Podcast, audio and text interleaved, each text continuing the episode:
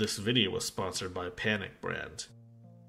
Panic Brand provides arts and apparel to the modern meme machines of 2020 at not ridiculous prices. They have a wide selection of art and shirts that you can wear, so be sure to take a look at them.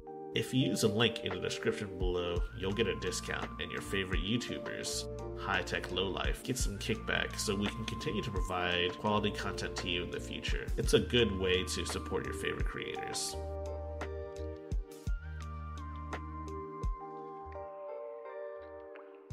This is Starlogical here, and I have for me one of my co-hosts, Hestia, who you may have seen, who you may have heard was uh, actually Tyrant Two in the past podcast. Hello. And with us today, we have a special guest, and her name is Alamis. Hello. Hi, everyone. So, welcome to the podcast. And uh, how was your day today, y'all? How, what did you guys do during quarantine? Hesty, would you like to go or I can go? You can go first. Okay. Um well, Star already knows this, or Star Logical. Would you prefer I call you Star or Star Logical on this podcast? Either or, it doesn't matter.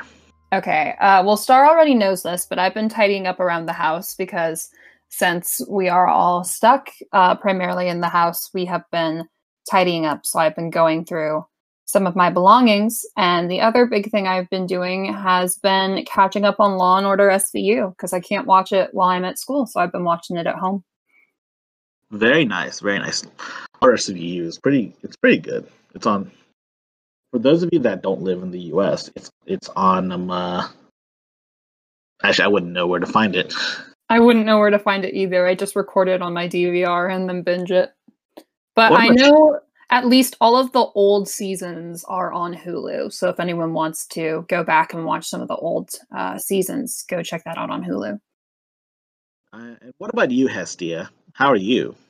I'm I'm pretty good. I didn't do much today. I see. All I did was take a nap earlier. Yeah, yeah. You know, naps are naps are overrated. I, I, I mean, underrated. They definitely, Yeah. definitely should take a nap more often if you can. Naps Well, are quite don't- excellent. I don't need them right now, but uh, I might take a fat nap after like eleven or twelve. Imagine napping instead of just sleeping. This was brought to you by people who sleep, gang.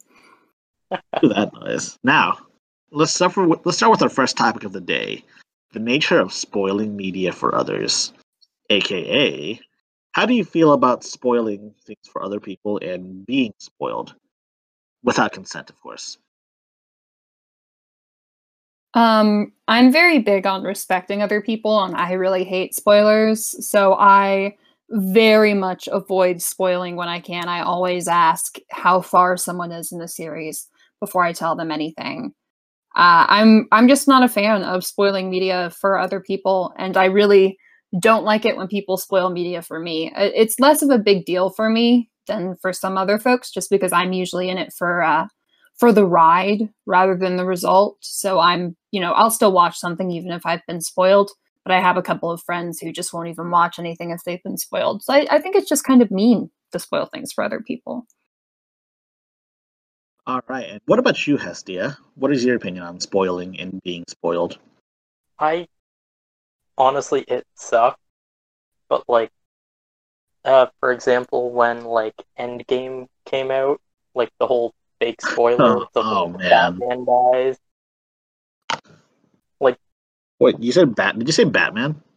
Yes, there was this whole joke about like non everyone would say like non Marvel character dies in Endgame just as kind of a meme. So stuff like that I'm okay with, but like actual spoilers, your kneecaps are getting removed. Oh yeah, definitely, definitely. And uh it's a, it's spoilers are a very iffy topic because I have a couple of IRL friends that are really bad about spoiling things. They're just I mean, part of it is that they're just really excited about watching stuff and then, you know, sharing their experience. But then they spoil like the crap out of stuff like uh I got a friend like I had a friend who I won't name because, you know, we're still good friends. Uh, who uh who spoiled ReZero for a friend of our, a mutual friend of ours who watched it, and it, it was a it was Oh man, it, um, oh man, it, it was because of his. It was because the um uh, the newest episode promoted his uh, ship, but you know he unintentionally spoiled it, which I mean, he gets over a little overexcited. And it, I mean, it's hard to fault people for that when they're just so excited and they just want to, you know, just let it out, you know. I mean, it's hard, but it's also just like learn some patience because they'll watch it eventually. And I, you know, I'm just I'm just a very cautious and careful person. I try to be very empathetic when possible. So it just sort of rubs me the wrong way.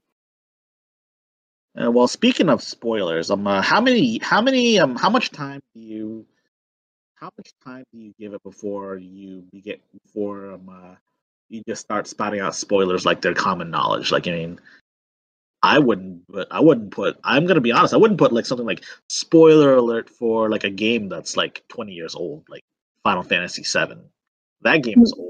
Is No, old. um usually with spoilers I will, you know, after about a year, I'm like you should have seen it by now. Um I- I'll still ask if someone's seen it before I go into detail, but for the most part after a year, I'm like it's fair game. What about you, Hesty? How long do you give it before you just start blurting out the spoilers like of common knowledge? It depends on what it is. If it's something that's lesser known, then I probably it there's it depends really. I usually give it about within my like within like my college friend group. I give it about two to three months before it becomes common knowledge. Otherwise, I'm gonna spoil the crap out of you. Dumbledore dies, by the way.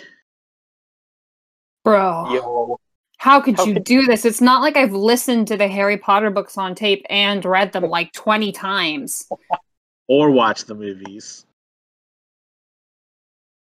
Yeah, I watched the movies like once. Okay, that's all you really need to do. And uh, speaking of spoilers, this is vaguely related to spoilers. What do you feel about leaks of unreleased content? You know, like uh, as of recent, like as of recently, The Last of Us Two has been uh, leaked and spoiled to heck.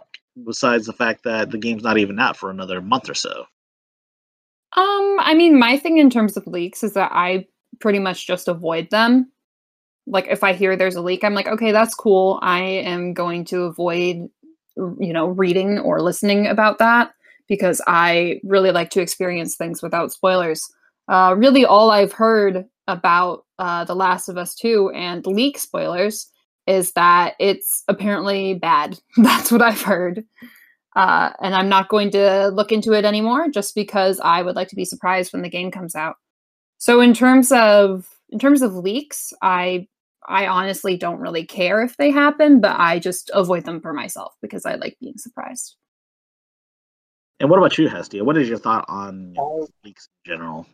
I'm not a I'm not big on them just unless it's like a super super minor thing like but even then I don't really pay attention to them or like if I hear there's a leak I just tune out the conversation for the most part.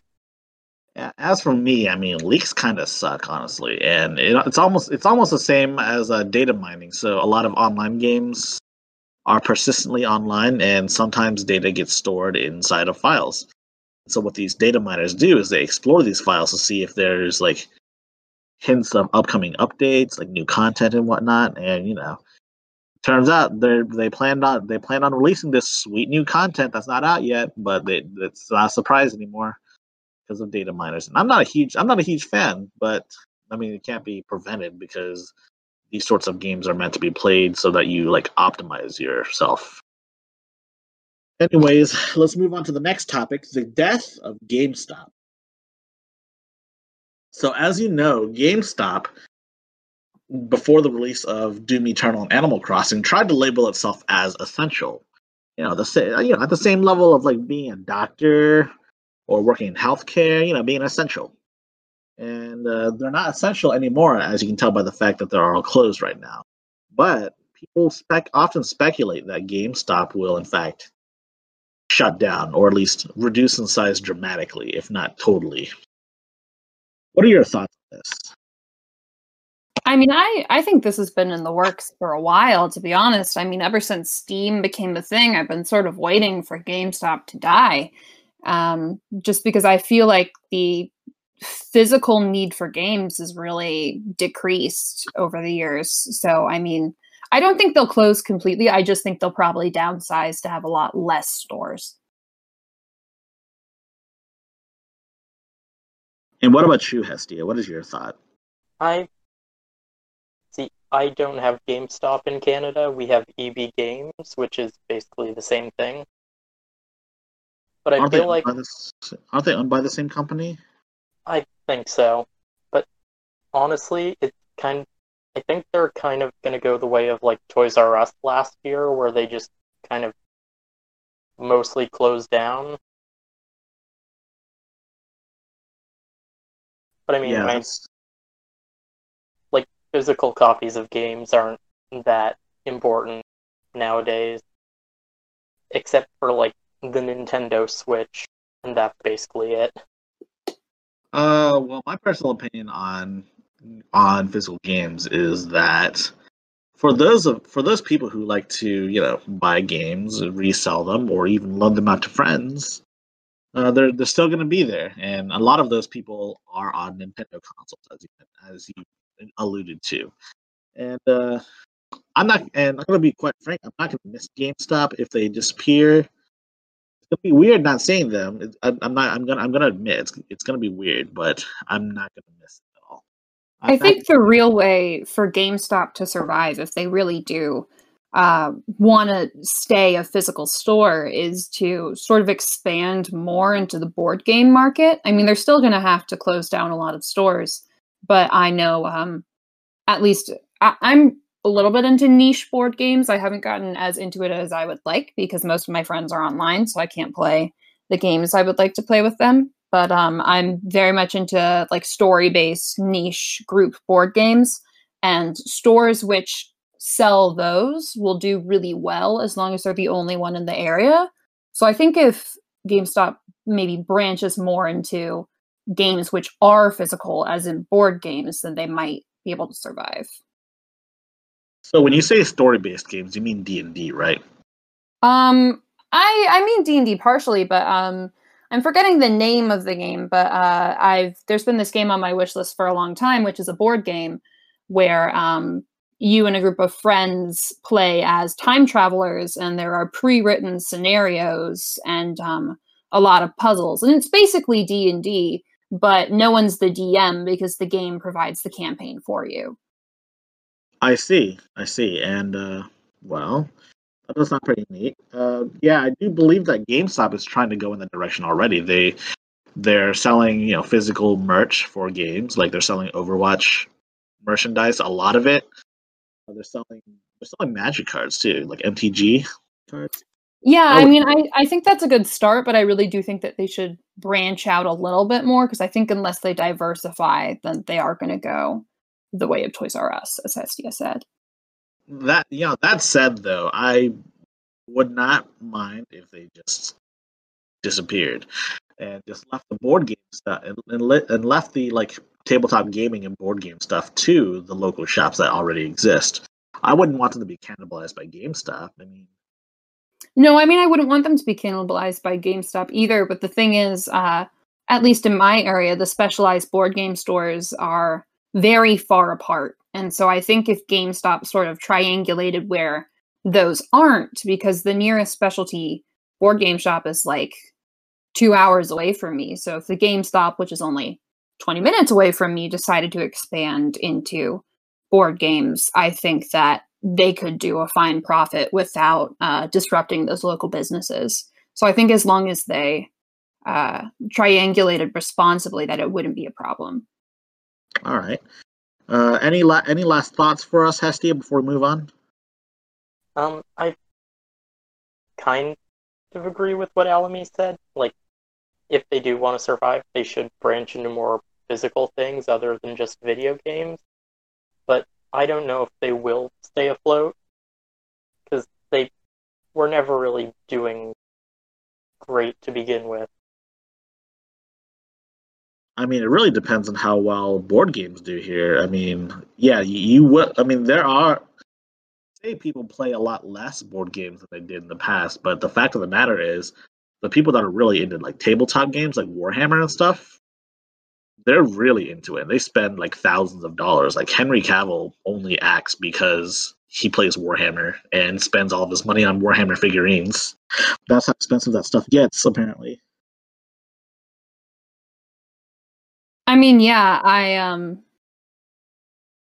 I know at least for me, I I would say that there's a resurgence in uh in tabletop games because as you know, as the internet and social media have gotten bigger, I think people have sort of you know hopped on that train but then realized that it's not as um, engaging as in-person connections so i think that board games have made a decent resurgence not the largest resurgence but you know we've seen the uh, the resurgence of d&d within the past 10 years and i think the next step may be the resurgence of other story-based tabletop games that can be done in person all right. Well, all I'm gonna say is I'll see you on Scrabble. I'll I'm gonna destroy you. I'm pretty good with my words.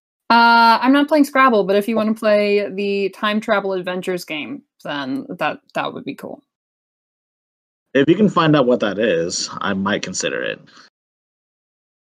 Anyways, the next topic we have on hand is Super Mario 64 recently got a PC port, a native PC port too and Nintendo is taking down all these fully compiled versions. And so the backstory behind this is that people reverse engineer people reverse engineered Super Mario 64 and they and they um, ported the source code to um, uh, PC, so it runs on PC natively.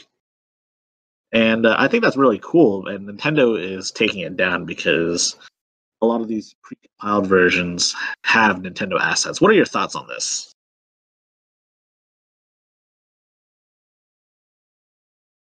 Um, well, I mean, uh, I don't really know that much about this game. So how how old is this game that they've reverse engineered? Super Mario 64 was released on the Nintendo 64, so it's around the mid 90s.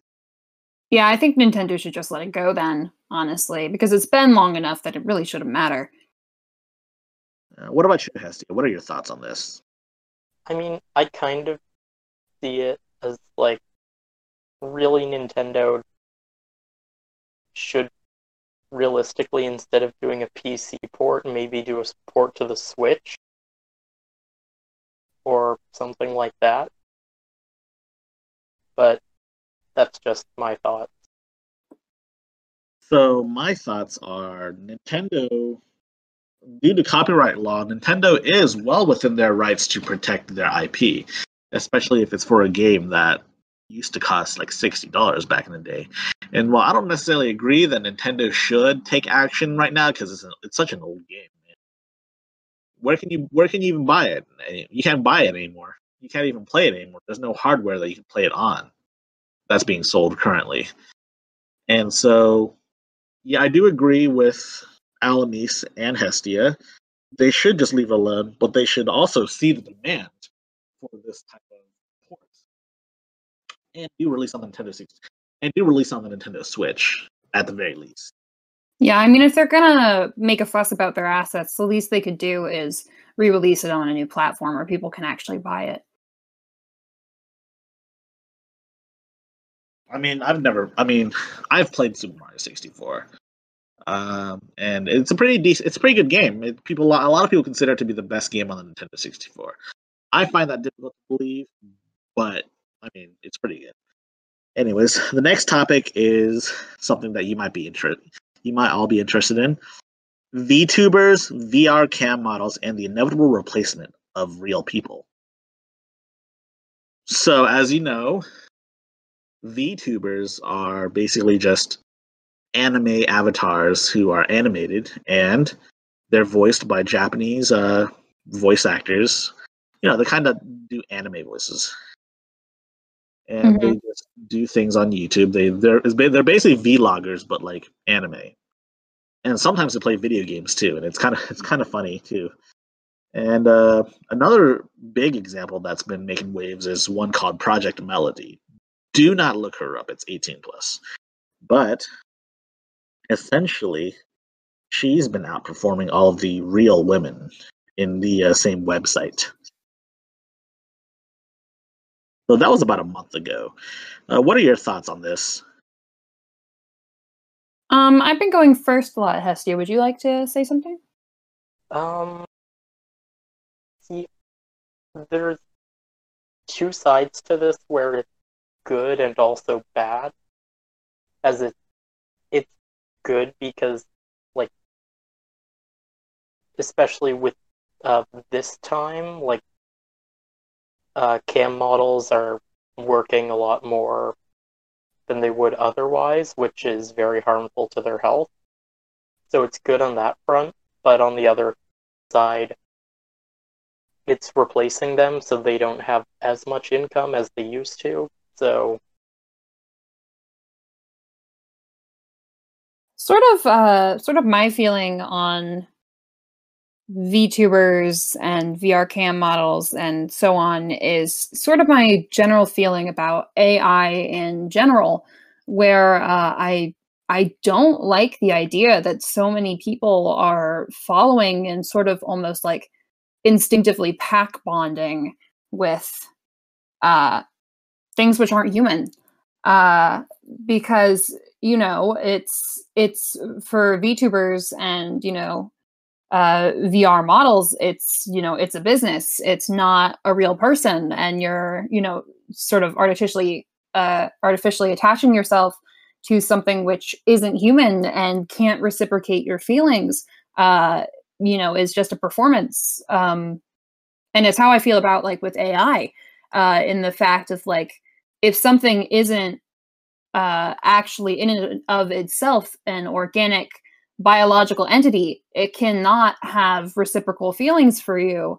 And I, I, at least for me, because I, you know, I, I was a kid during the early days of YouTube, so I grew up with um, with early YouTube, and that was all about really getting to know the individual content creator. And the reason that you subscribed to a channel was because you sort of felt that personal connection with that individual creator. So I, I just don't like um, VTubers because it's it's a performance. It's not that real person.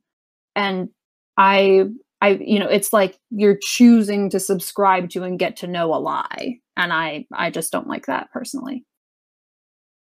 Um well, I do understand where you're coming from, Alamis. Though I do, though I do feel like a lot of that whole subscribing to a person that an act and such can almost apply to like actual well actual youtube celebrities actual you know just actual people because behind all of these vtubers it's not like it's not like an ai generated voice it's actually someone behind the mic talking.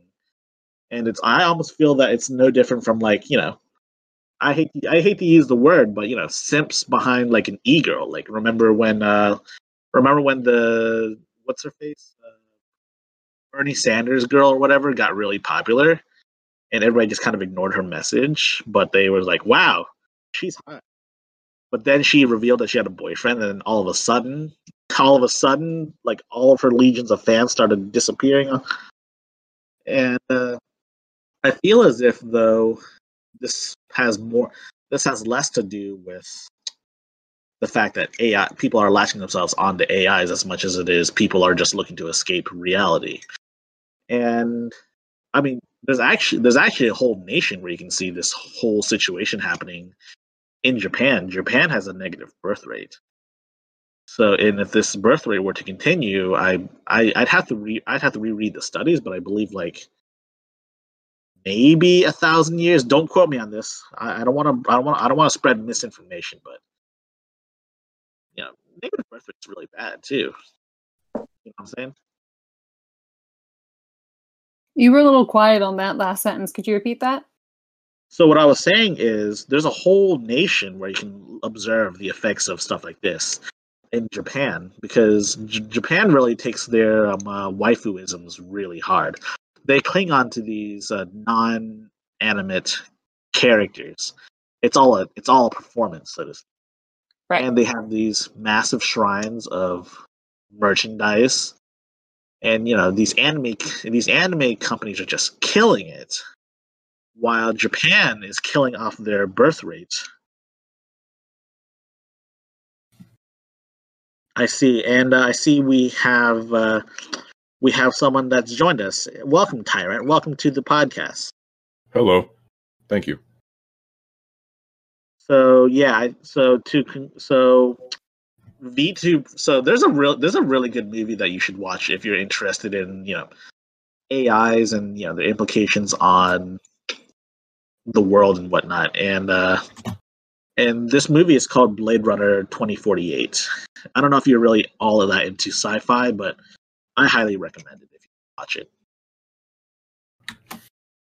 Um, I'm a busy bee, so I probably won't get to it, but I'll keep it in mind.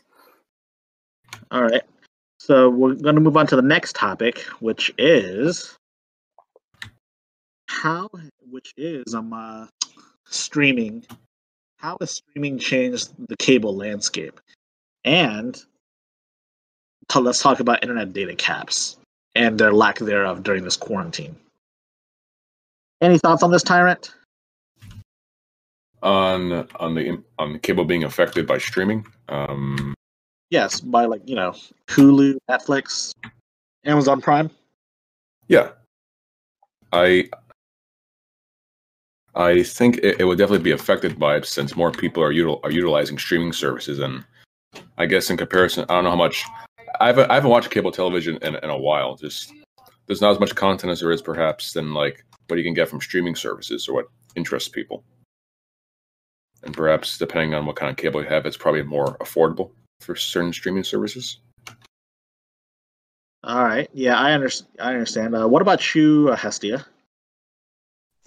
I haven't watched cable or satellite in years because streaming services just provide better content and don't have to like DVR it or watch it at a specific time. You can watch it whenever, pick it up whenever. I feel it's just a better system. And uh, what about you, Alamis? What are you? What's your thought? Um, I mean, I think it's really a generational divide because most of the younger folks I know pretty much exclusively watch streaming services, whereas the older folks I know really are still using cable. So I think as long as um, I think we'll see cable stick around for at least you know five or ten more years, but I think as more of the general population uh, you know, uh, our age is the majority of consumers, and you know, as morbid as it is, as older consumers die off, I think we are going to see a reduction in the number in the number of cable channels, if not cable dying altogether. But I don't think that's going to happen for another ten years or so, if not more. I see. So my thoughts on this is that yes, streaming is much better because you can choose. You can choose to watch content on demand. Like instead of waiting like at like 5 p.m. or whatever to watch The Office, you can just watch The Office whenever you want. And it's a godsend for that reason alone. However, I feel as though having exclusive content on this platform, exclusive content on that platform, really just almost defeats the purpose. And eventually, some big company is going to have this grand idea to have to bundle all of these services into one package. And you know what that and you know what that reminds me of? Cable, because that's what they did in cable. It'll be cable too, but online streaming. So it'll be cable, but all of our seasons are dropped at once. Yes, and in fact, there's already a company that's doing that. I should mention it's called VRV, and uh, they include some cartoon channel, inter- cartoon channels, Crunchyroll if you watch anime, Funimation, watch dubbed anime, and I- I, I, don't, I, think- can't. I I think they removed of Funimation. What? What'd you say? I think I thought they I thought they removed Funimation from VRV. I thought I it was something called HIDIVE. Um, I'm not. I I I I don't follow VRV because I can't. I don't really support the business model of that. And Alright. honestly, and I think one of the biggest reasons why people bought Netflix to begin with was was because everything was there and it was only like ten dollars a month. Now there's much less content than there was before, and Netflix is more expensive.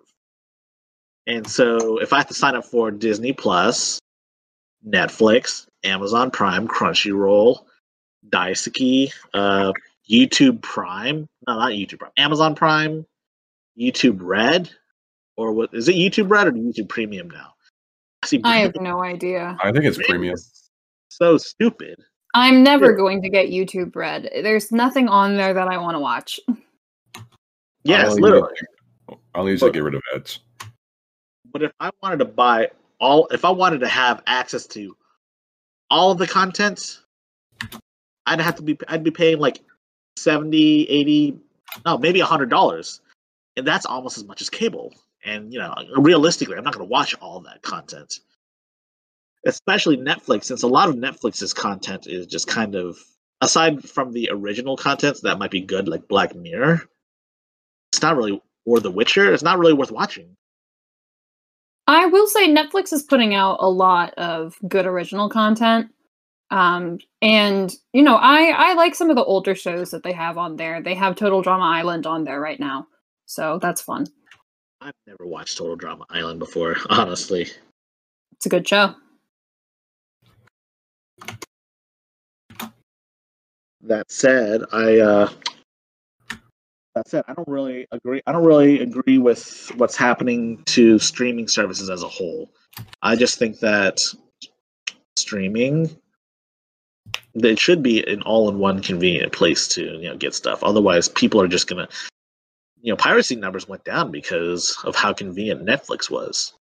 People are willing, people in the West at least, are willing to support creators provided that they make it easy enough to do so. But, you know, if things go the way that I predict they will, then piracy is just going to be the better option overall. You get to choose what you want, and I guess you don't have to pay for it as well, but I mean, it's mostly just the convenience factor. I think like, what's going to happen is that people are just until we see a new like good, cheap, comprehensive bundle. People are going to be picking and choosing their services and then pirating whatever is left on whatever extra platforms there are. Because right now, I um, you know, I I have a Netflix and Hulu account, and that's about all. And if you know, if there's something else on another platform I want to watch, I'm either going to get a friend's login or you know, if I'm desperate enough, I'm just going to go online and find it. Yeah, I, I I mostly concur with that statement, and uh, I have Amazon Prime mostly only because my family uses it to order stuff and get two day free shipping, and the video part is just kind of an afterthought. Anyways, let's move on to the next topic. And uh, what's your gaming setup, everyone? Do you mean in terms of, of, of like specs? Yes, in terms of specs. I mean, just just describe Yeah. your table settings and like your specs and such. Um, if I were to describe mine, I have a 48 inch desk. I have a dual monitor setup, both are 1080p. And in terms of computer specs, I have a GeForce GTX 970 for, for my for my graphics card, an Intel Core i5 4690K for my CPU, 16 gigs of DDR3 RAM at 1600 megahertz, one SSD at 250 gigabytes, and an each and like another another hard drive for my games at one terabyte. And I have Windows Right. 10 as an operating system. Very nice, very nice. Uh, what about you, Hestia? I just have a cell phone and a Nintendo Switch. I see. Heck Yeah. yeah, you playing Animal Crossing? No, I didn't get it. Oh no. I don't Oh my god. Uh, what about you, Alamis? What's your gaming setup? Um, well, for those of you who uh, are frequently visiting uh, Hedgehog's channel, which I cameo on, I, by the way, uh, plug time, uh, you will know that I have a Mac because I am the so um, I have a Mac, and that's pretty self-explanatory. But um, it's a MacBook Pro. It's back from 2017. Has a 3.1 gigahertz Intel Core uh, and 16 gigabytes of memory. And you know, it's not great, but it it did the job back when I bought it, and it it does at least the business side of things now. And I can still run fairly new games when they are optimized for Mac, but um, the next computer I'm getting is definitely going to be a PC. Is it going to be a gaming PC or just like a thin and light? Uh, it- it'll either be a gaming PC or somewhere in the middle, just because I do want to be able to run games. But I'm not, you know, I'm not the biggest gamer. I prefer more story-driven indie titles to anything. So either a gaming laptop or somewhere in between. Fair, fair. My gaming setup is uh, a little a little simpler than most of y'all's. I do own all of the current consoles now, including the Nintendo Switch. And uh, so let's get that out of the way. I have a capture card, which I can use. I've only used it to record my Nintendo Switch gameplay so far. And uh, I also have a gaming desktop, which has an Intel Core i Core i7 8700K overclocked to about 4.5 gigahertz on liquid cooling. And I've got 16 gigs of RAM, which I do plan on upgrading to 32 gigs. Uh, I have a five. I have a 500, 512 gigabyte SSD for like my applications, my mostly used applications, such. I have a two terabyte hard drive for basically everything else, including gaming. Nice. Um, and I have a 10 and I have a 1070. And uh and I got that I got that one actually used uh, for two hundred dollars, which is um uh, the used graphics card market is severely underrated. You guys should take advantage of it if you're looking to upgrade your um uh, your uh, your 900 series GPUs or even your 800 no 700 if you have them still. Uh, and my monitor I have one ultra wide monitor it's 34 inches. It's a 21 by 9 1440p monitor uh, that I want to get a second one of. But that one cost a thousand dollars, and I got it when I first when it first came out. And uh, I mean, I want to get two monitors so I can do video editing properly. Not saying that I haven't been doing it properly before, but you know, I need one. I need one screen to edit on and one screen to monitor my stuff. And I'm hoping I can buy DaVinci Resolve. I don't know what you guys use to edit, but that's what I use to edit, and it's pretty sweet. I just use iMovie because I have a Mac. What That does Headshot use? Uh, I honestly don't know off the top of my head. Uh, but yeah, one of the big reasons I got a Mac was because it has iMovie and GarageBand already. So nice. Nice. that was, you know, a, a lot of people are like, herder Macs are bad. And like, yeah, I agree. They aren't great for running games or software, but uh, it already has iMovie and GarageBand. And for someone who is going into art school, that was pretty important. Sweet. Sweet. Anyways, next topic is social media and how it destroys your perception of reality. What are your thoughts? Um, I, I don't really use a lot of social media besides from Twitter and like if you, if you count Reddit, but Reddit I, I'm, is, I'm, what? I, I would I would count Reddit as social media as well.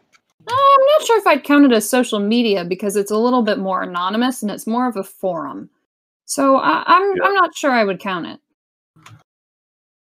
I use it about like every day or so. I use Reddit more. and Once in a while, I may use I may use Twitter, but I've really noticed anyway what, what you define as like like messing with like perceptions of reality. I just use it to, like check out my favorite content creators, news, history, like just various topics.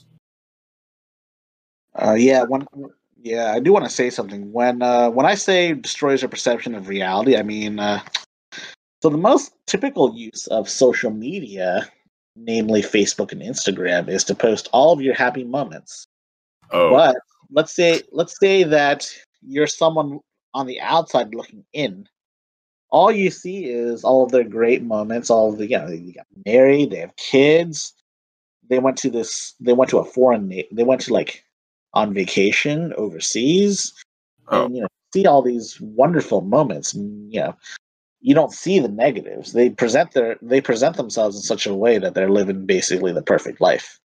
And while there's nothing wrong necessarily with that, I just feel that a lot of people are negatively impacted because of there's a lot of mental illness because they see all of their fr- all of their former friends are really happy because they're really happy, but all they do is just pick and choose the happy moments.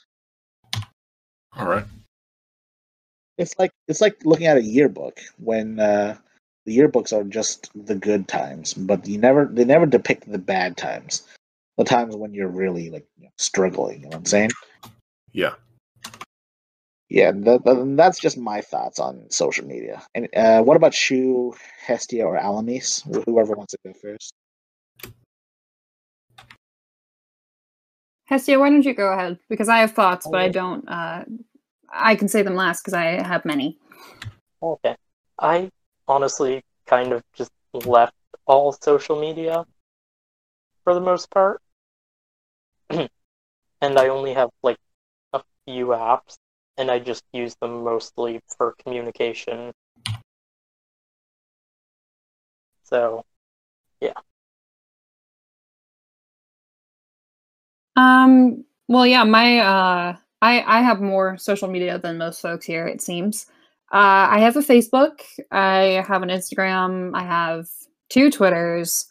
I have. Um. What else do I have? Uh. Yeah. So I have. I have some social media, and. I mean, I think since I grew up as social media was being created, I sort of already knew to sort of take everything with a grain of salt. Uh, because, you know, I I feel like younger generations are in more danger of sort of uh, you know, depression because of seeing this positive cherry picking. Whereas literally I um I, you know, I think you had to be like 12 to get a Facebook account or something. And all my friends started getting them in like sixth grade. So by that point, I had already developed critical thinking skills, thankfully. And you know, if you you you grow up actually knowing the people who are posting on Facebook alongside you, and you go, okay, this is not an accurate depiction of their life. Um, so I, I really think it just comes with good social media education and i really think that that's just something that hopefully parents and schools are teaching younger kids now because i think our our generation has less of a problem with that Uh, to that, I I would say that uh, as the current like the current establishment that's you know there, they don't really they don't really quite understand social media the way we do because you know as you said we grew up and social media was being made and we know what it is innately. So I feel like until we get to the point where we're weird, the teachers now, Eh, I don't think that I don't think the good education is going to happen anytime soon. And you know, they and how many of you guys use your social medias to keep up with your old friends? I know that I know that despite the fact that on my personal Facebook, I'm still friends with many people. I haven't updated my profile picture in about eight or nine years. It's almost been a decade, actually. Wow. I I haven't. I don't, I, I don't talk to anyone since high school. I'm pretty much by myself, with the exception of like of like people I met online. Even in the most of them, most of them are are not on my, my social media. I see. And uh and uh personally I want personally there's a lot of people that I am. I was very good friends with in high school, but I do and I do wish I could talk to them again, but you know, it's kind of difficult to just approach and be like, "Hey, what's up?" because we're very different people than we were almost 7 8 years ago. Yeah. And I think we've all and I think we've like almost moved on from this point to, as well. Um, well, I didn't use Facebook for a long time because Facebook is dead, um, as we all know. For our generation, at least, it's mostly for people in their uh, 30s through 60s at this point. But um, I, I ended up having to get back on Facebook because a lot of the extracurricular groups at my college post on Facebook, and a lot of my college's like career development center and like the writing center and like the college itself post a whole bunch on Facebook. So I had to get back on Facebook for extracurricular and business reasons. Um, and also because I'm an actor and a lot of actors are in that, you know, older age range, and so you sort of have to be on Facebook if you're in the uh, that sector of the entertainment business. So I I am on Facebook, uh, you know, a good deal. I updated my profile picture when I got new headshots. Um, I post not that many updates, but I'd say maybe four or five a year. But I, I pay attention to other people's posts.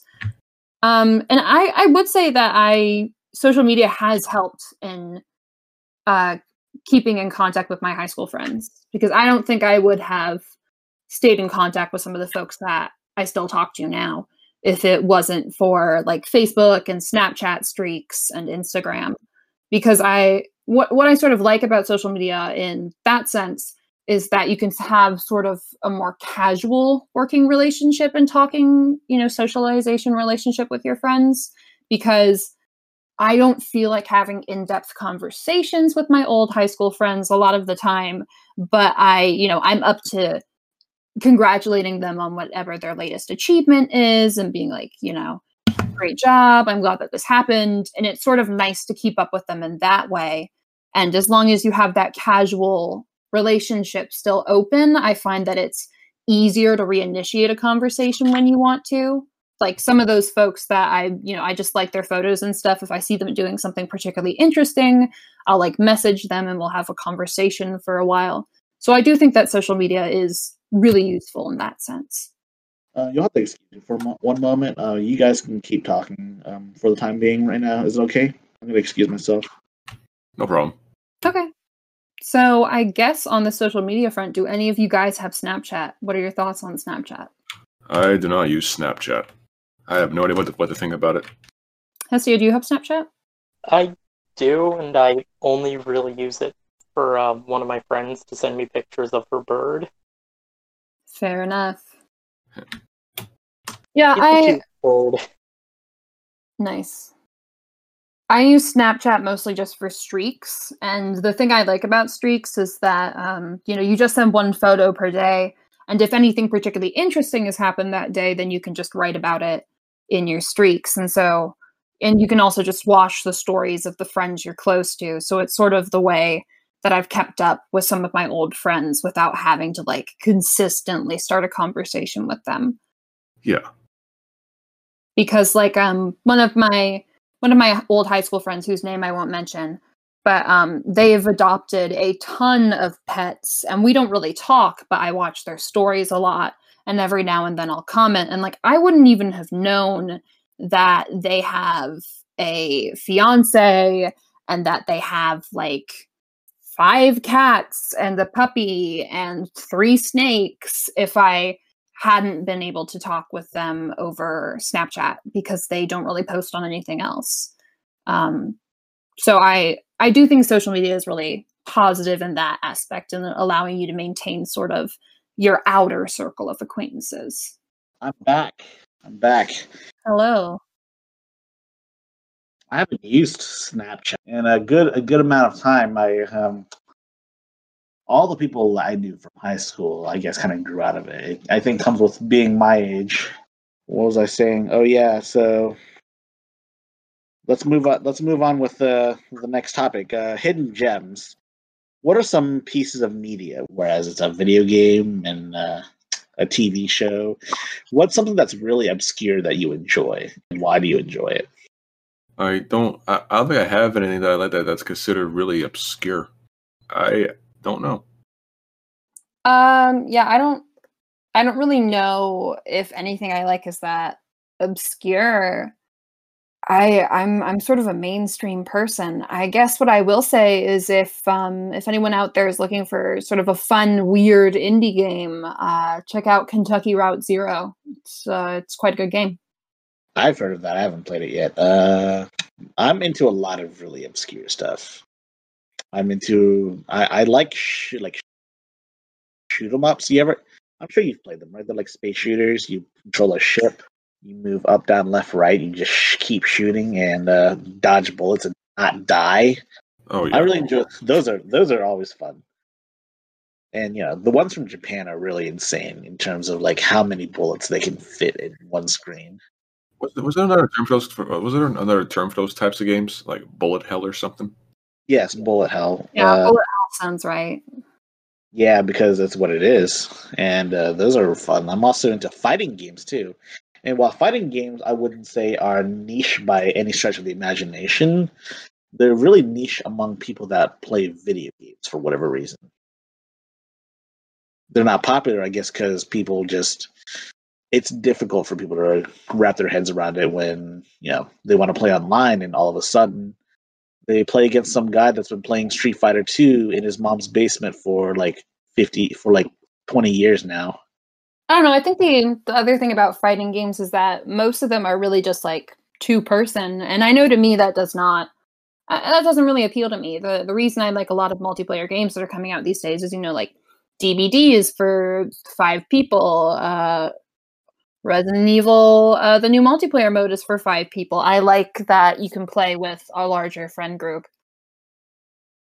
That is true. That is true. Fighting games are typically people only, and uh, I mean, like Smash is four players, and I think eight players at most now. Yeah, on the Switch it's eight.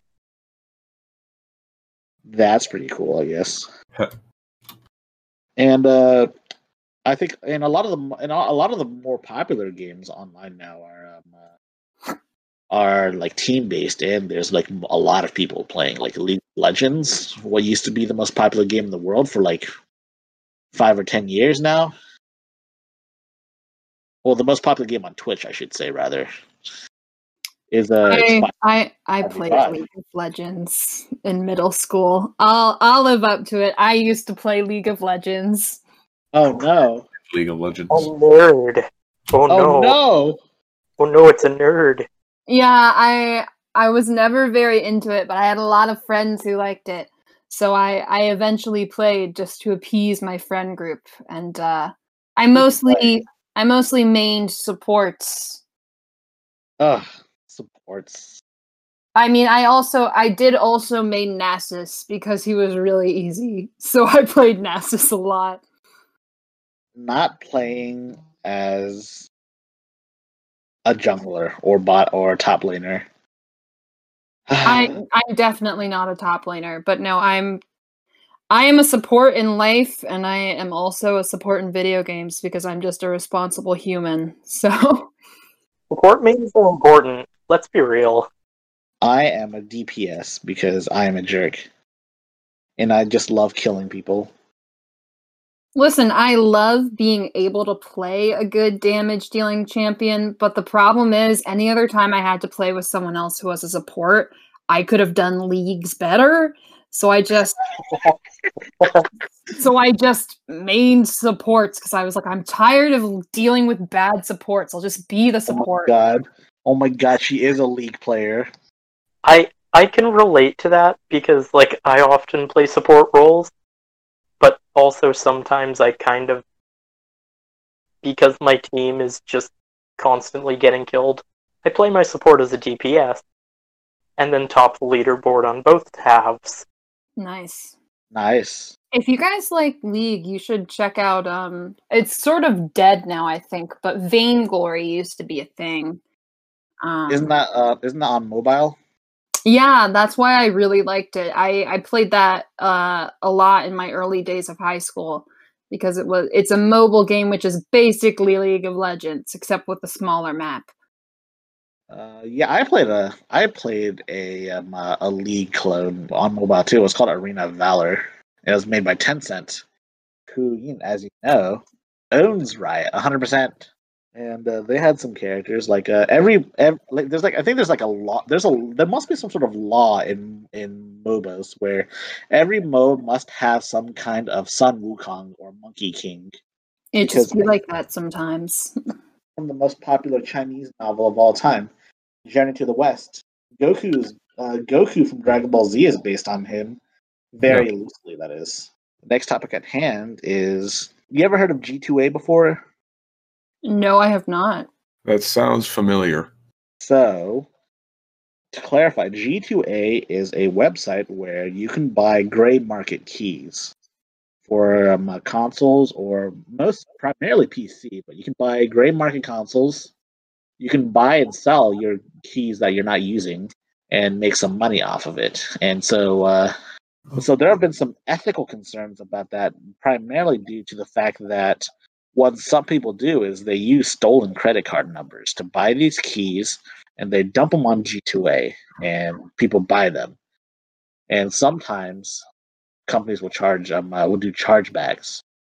No, no, the people that buy that whose cards are stolen will often do chargebacks, and as a result, these chargebacks end up hurting developers because they have to pay for the credit card fees. Wow. And so, what are your thoughts on this? On such an immoral, like a immoral way to get cheap games. Well, I think I think you said it best. It's certainly not not a good thing. Uh, what are your thoughts? Uh, what are your thoughts, y'all?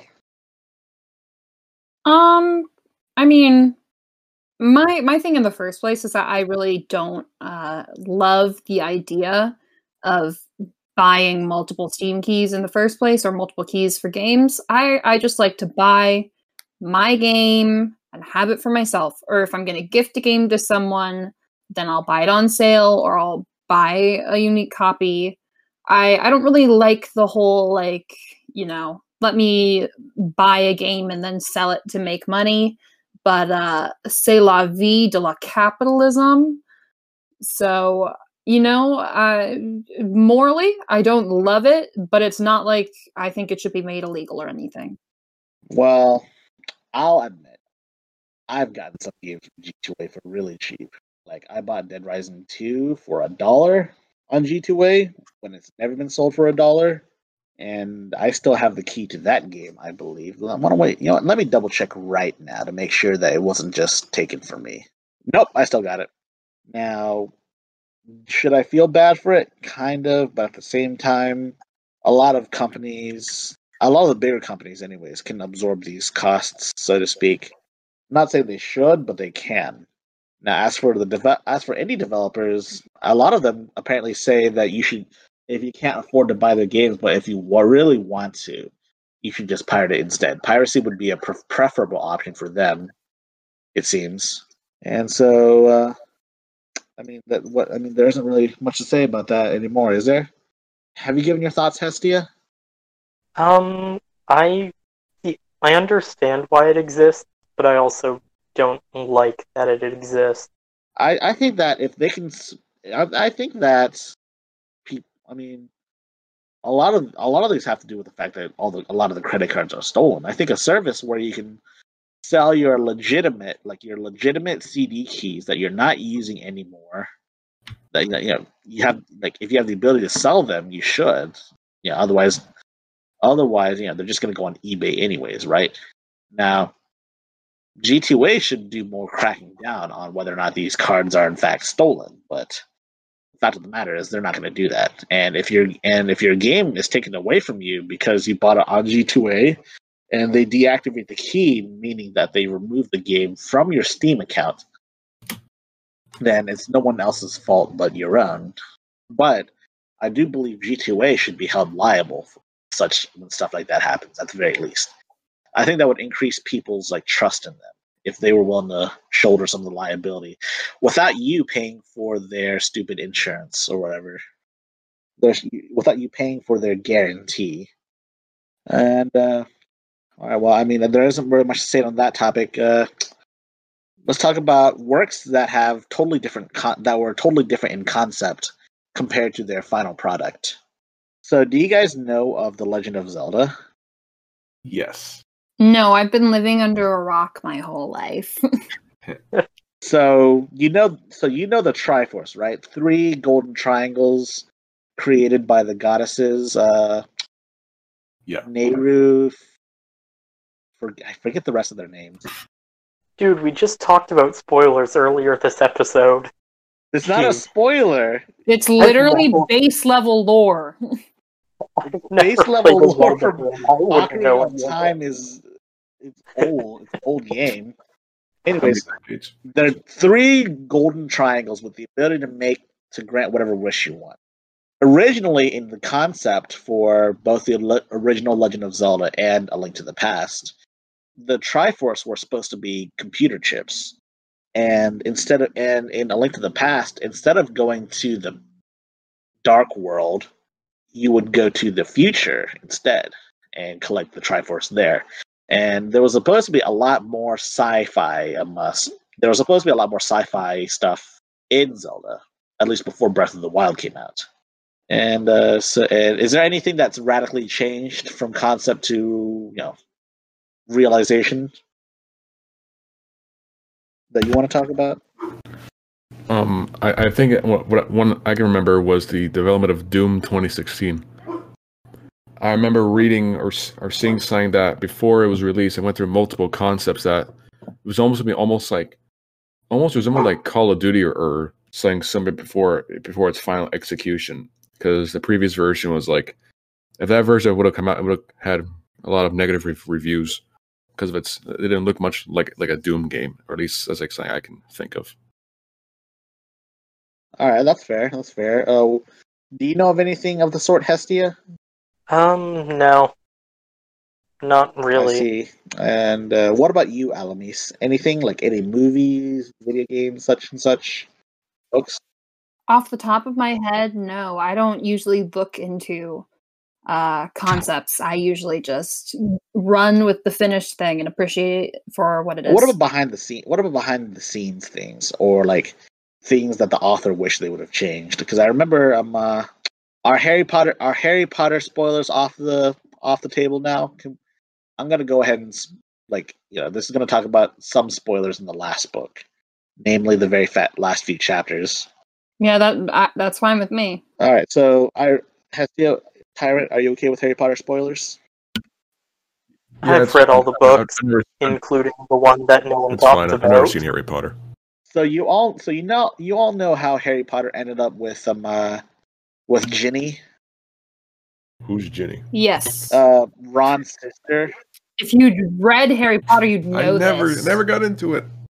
Oh God, we're spoiling it for tyrants. I don't I care. guess Yeah, well, it's fine. He'll probably never that's get into fair. it. So. Yeah. So um, uh, I remember um, uh, J.K. Rowling expressed regret that she didn't hook Harry Potter up with Hermione instead, and that was like False. a year. That was a year. After. Wrong. J.K. Rowling. Okay, my thing is, after J.K. Rowling stopped writing the books, everything she has said since then, I do not accept as canon. That lady has gone off the rails. She, I do not accept anything she says as canon anymore. J.K. Rowling has been divorced from the work she wrote because Cursed Child was a train wreck. Uh, everything she says Yeah. on Twitter about Harry Potter That's what I is a train wreck. So I refuse to listen. general Are you train sure? wreck. Are you sure, man? It sounds really plausible that wizards just didn't have bathrooms back then, and uh, they would just Yeah, they they just shit wherever they yeah, wanted, and they covered it with magic.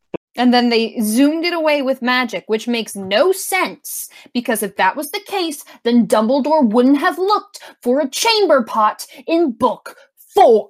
So J.K. Rowling should reread her own books. Yeah, remember when J.K. Rowling tried to say that she never said Hermione was wh- I'm white?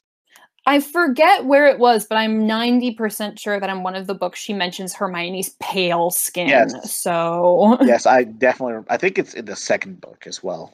it's not mentioned often, Can you but can you believe that her own books are like some sort of chamber of secrets that J.K. Rowling forgot how to access?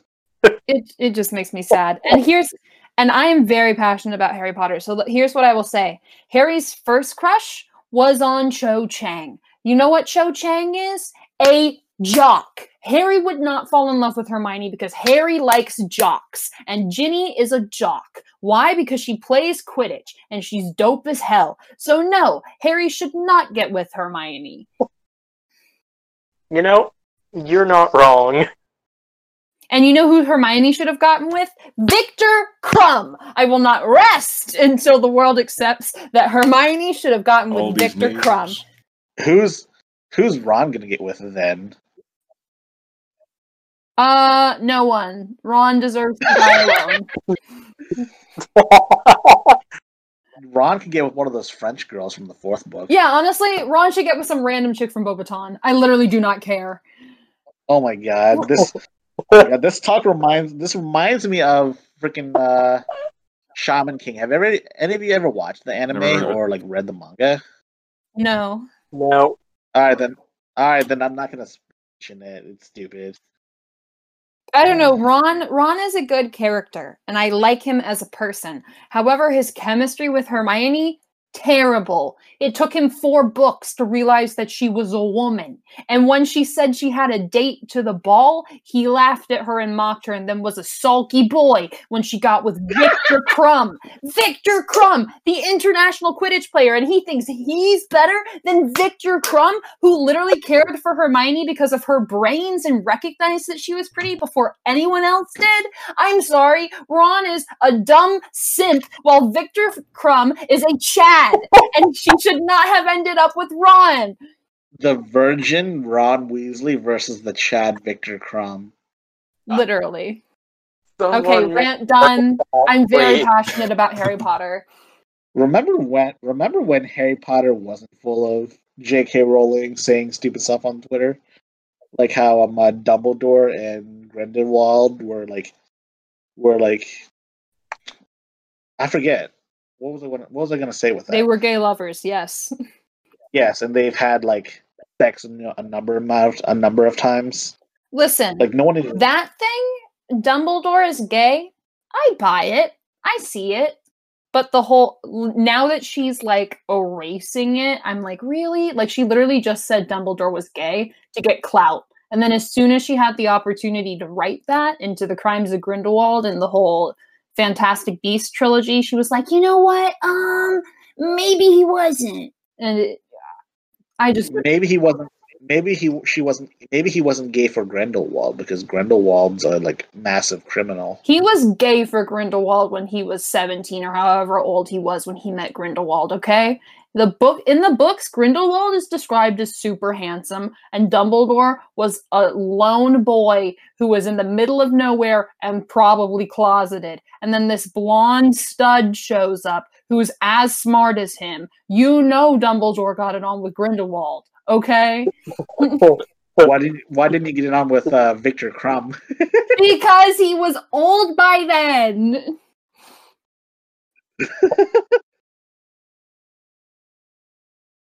Fucking freaking! Oh my god, Ugh. J.K. I hate her so much. I I just I used to think she was really, she was really respectable back in the day too, because she would always talk about how she paid her taxes and stuff. Now she wanted to support the welfare system that got her out of like poverty and being literally homeless. Yeah, she she used to be very very, you know, quite a decent person and then she went off on Twitter after she finished the books and I just I'm sorry but JK Rowling is divorced. She is disowned from her child, the Harry Potter series. Uh I refuse to believe anything she says is canon. Okay, all right. So now let's talk about. Here's a new topic to talk about that, I definitely did not write down. Let's talk about how rich people are. How people, when they become so rich, they become divorced from reality.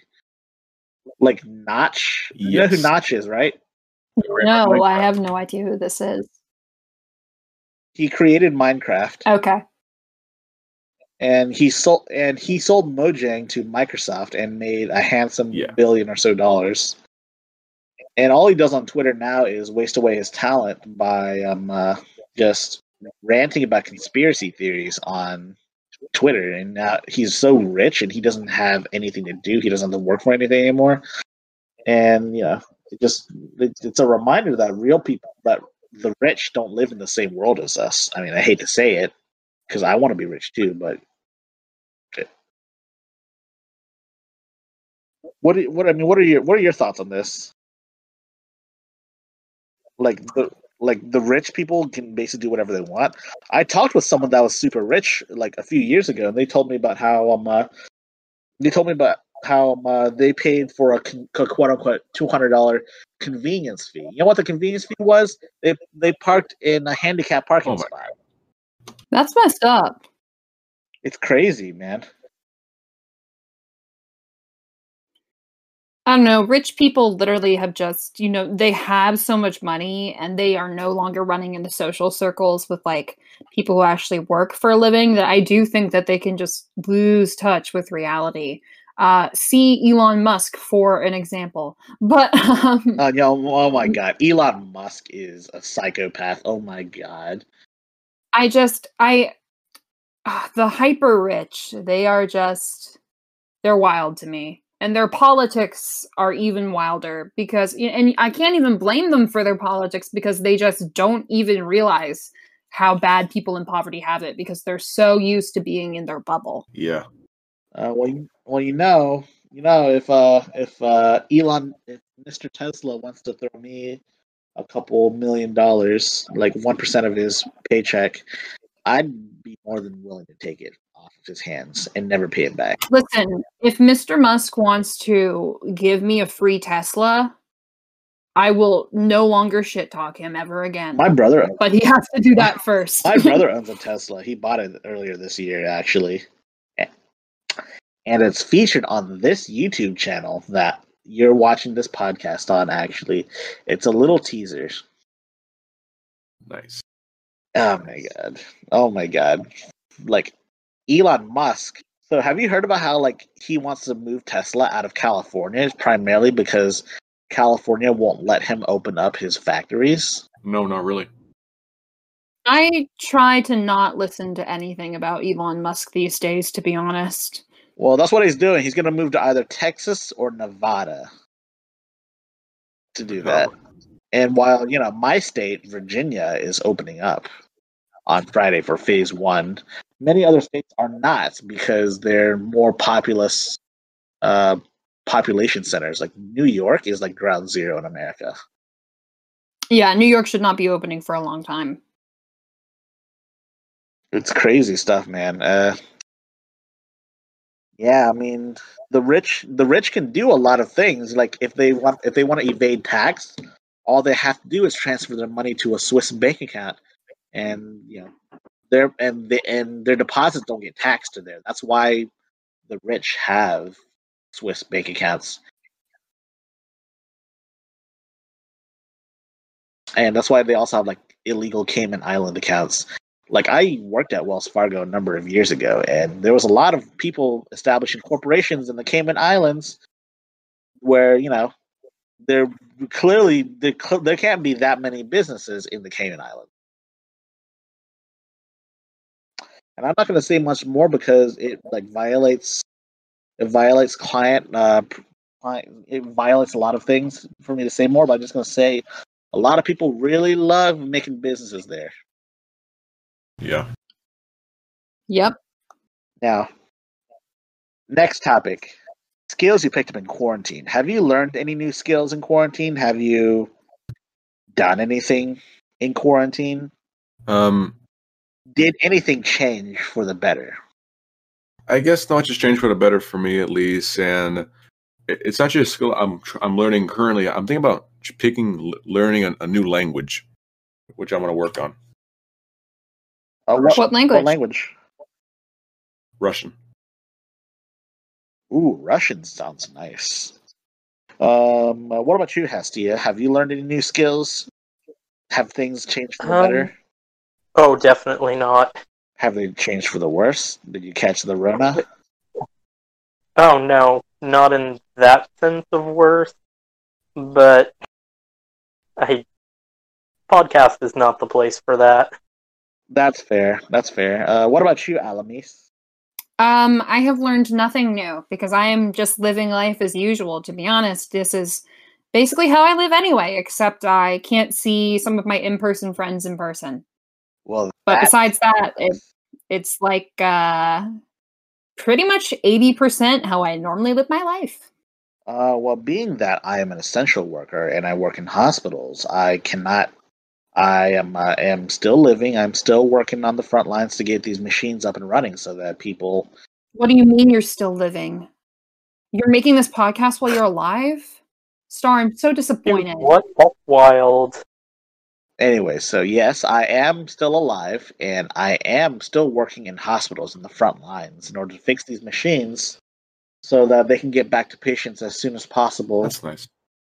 and uh, it's a little scary for us in the front lines because you know we're always two steps away from dying, and uh, there's a lot of there's a lot of scare too, and uh, a lot of people are really scary in the fact that they don't want to wear masks because you know it's their it's my body. You can't tell me what to do with it. And like no, your rights end where mine begins. Wear your mask and shut up. I don't care if you have an allergy to your masks. Don't take them off until you're until you're at least six feet away from me. Like Well, I mean, I, I care if they have an allergy to their mask if it's severe, but for the most part, you can't really prove you have that allergy. So I see where you're coming from. like I don't mean to be rude to anyone that might have like allergies to like you know surgical masks and stuff, but it's for your own good. For your own good. And people say that masks don't prevent the germs from getting in, but what they real but what they don't realize is that masks prevent germs from getting out.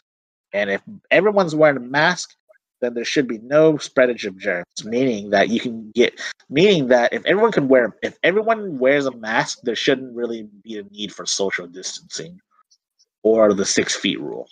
If everyone complies with wearing a mask, it would be a lot easier.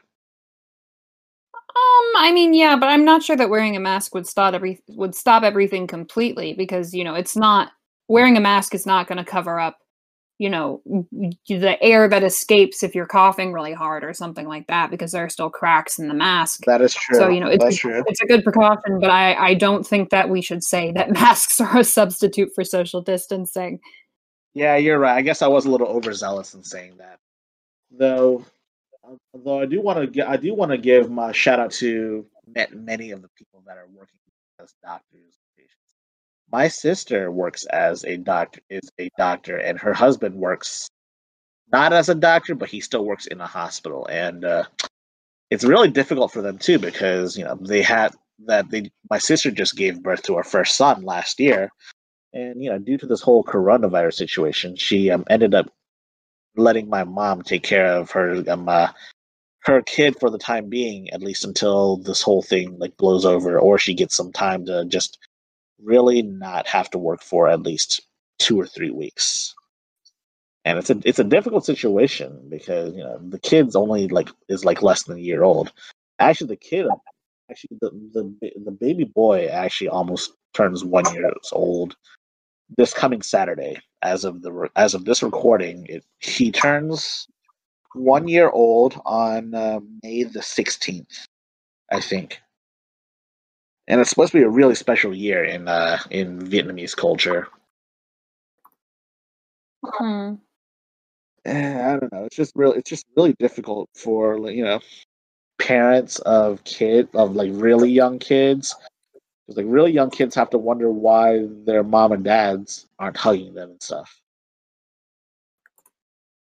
Yeah. Uh, I just I just wish I mean I I just hope that this whole thing just resolves itself eventually. Like hopefully sooner than later, but we'll take whatever we can get. Um, it's probably going to be later rather than sooner. I don't think that we're going to see things really become safer until like mid June. That is fair. Now, I have another question for y'all. What do you guys think aliens look like? What do you think the first aliens are going to be? Who do you think is going to come here first? I- because I because while there's no proof of aliens existing or the fact that we've come across any real aliens, I can't I just cannot believe that in this vast vast universe that exists there aren't at least one other species capable of inter interstellar travel. I mean, how can that be? I guess, in my opinion, I don't think aliens will look like anything that you that you would see then in contemporary modern pop culture. It's like I would imagine that depending on the circumstances of a planet where where such life were to, were to evolve on, I think it would look almost completely different from that of, of Earth-based life. I think I have a I have a, a- an example that you've heard of the there's a book called Expedition made by Wayne Douglas Barlowe that is on the subject of extraterrestrial life, and the life that's presented in the book looks absolutely nothing like, barely like anything you'd see from Earth. And it's like I think that's almost like closest that that. I mean, we have no idea, but I'm saying like theoretically very close to what alien life could potentially resemble if we were to see it. It would not look anything like based on Earth. It would have entirely different like paths of evolution. You say that it looks nothing like like what we would see on Earth, but like what does it look like is my question. I guess I'd have to read the book to find out. I guess in and like they have like the, like the the the the, the anatomical structures are different and like how the life evolved. It has like a different atmosphere, different like. Some... Yeah, and the other thing is that uh sort of jumping off this thing with that tyrant saying is like anatom you know like anatomically they could be completely different like they you know we're all carbon based life forms but on other planets life may not be based, be based in carbon so life forms take it on honestly go ahead uh, no, no, go ahead. I was, I'm sorry. Oh, no, it's fine. I'm saying like, I think it also made, like I said, it also depends on like not just whether it be based on carbon or, or like silicon, it could also be based on the atmosphere, the, the, the amount of gravity, how close a planet is to its star, depending on, on its just like the size of the of the planet itself. I personally think we just have a very primitive understanding of physics and everything because yeah. yeah we feel because yeah yeah humans have existed for like what a billion like a million years um, thousand years a thousand year, a couple thousand. Two hundred thousand years, Homo sapiens have existed. Well, if evolution were to be believed, then I guess we would be. I don't know.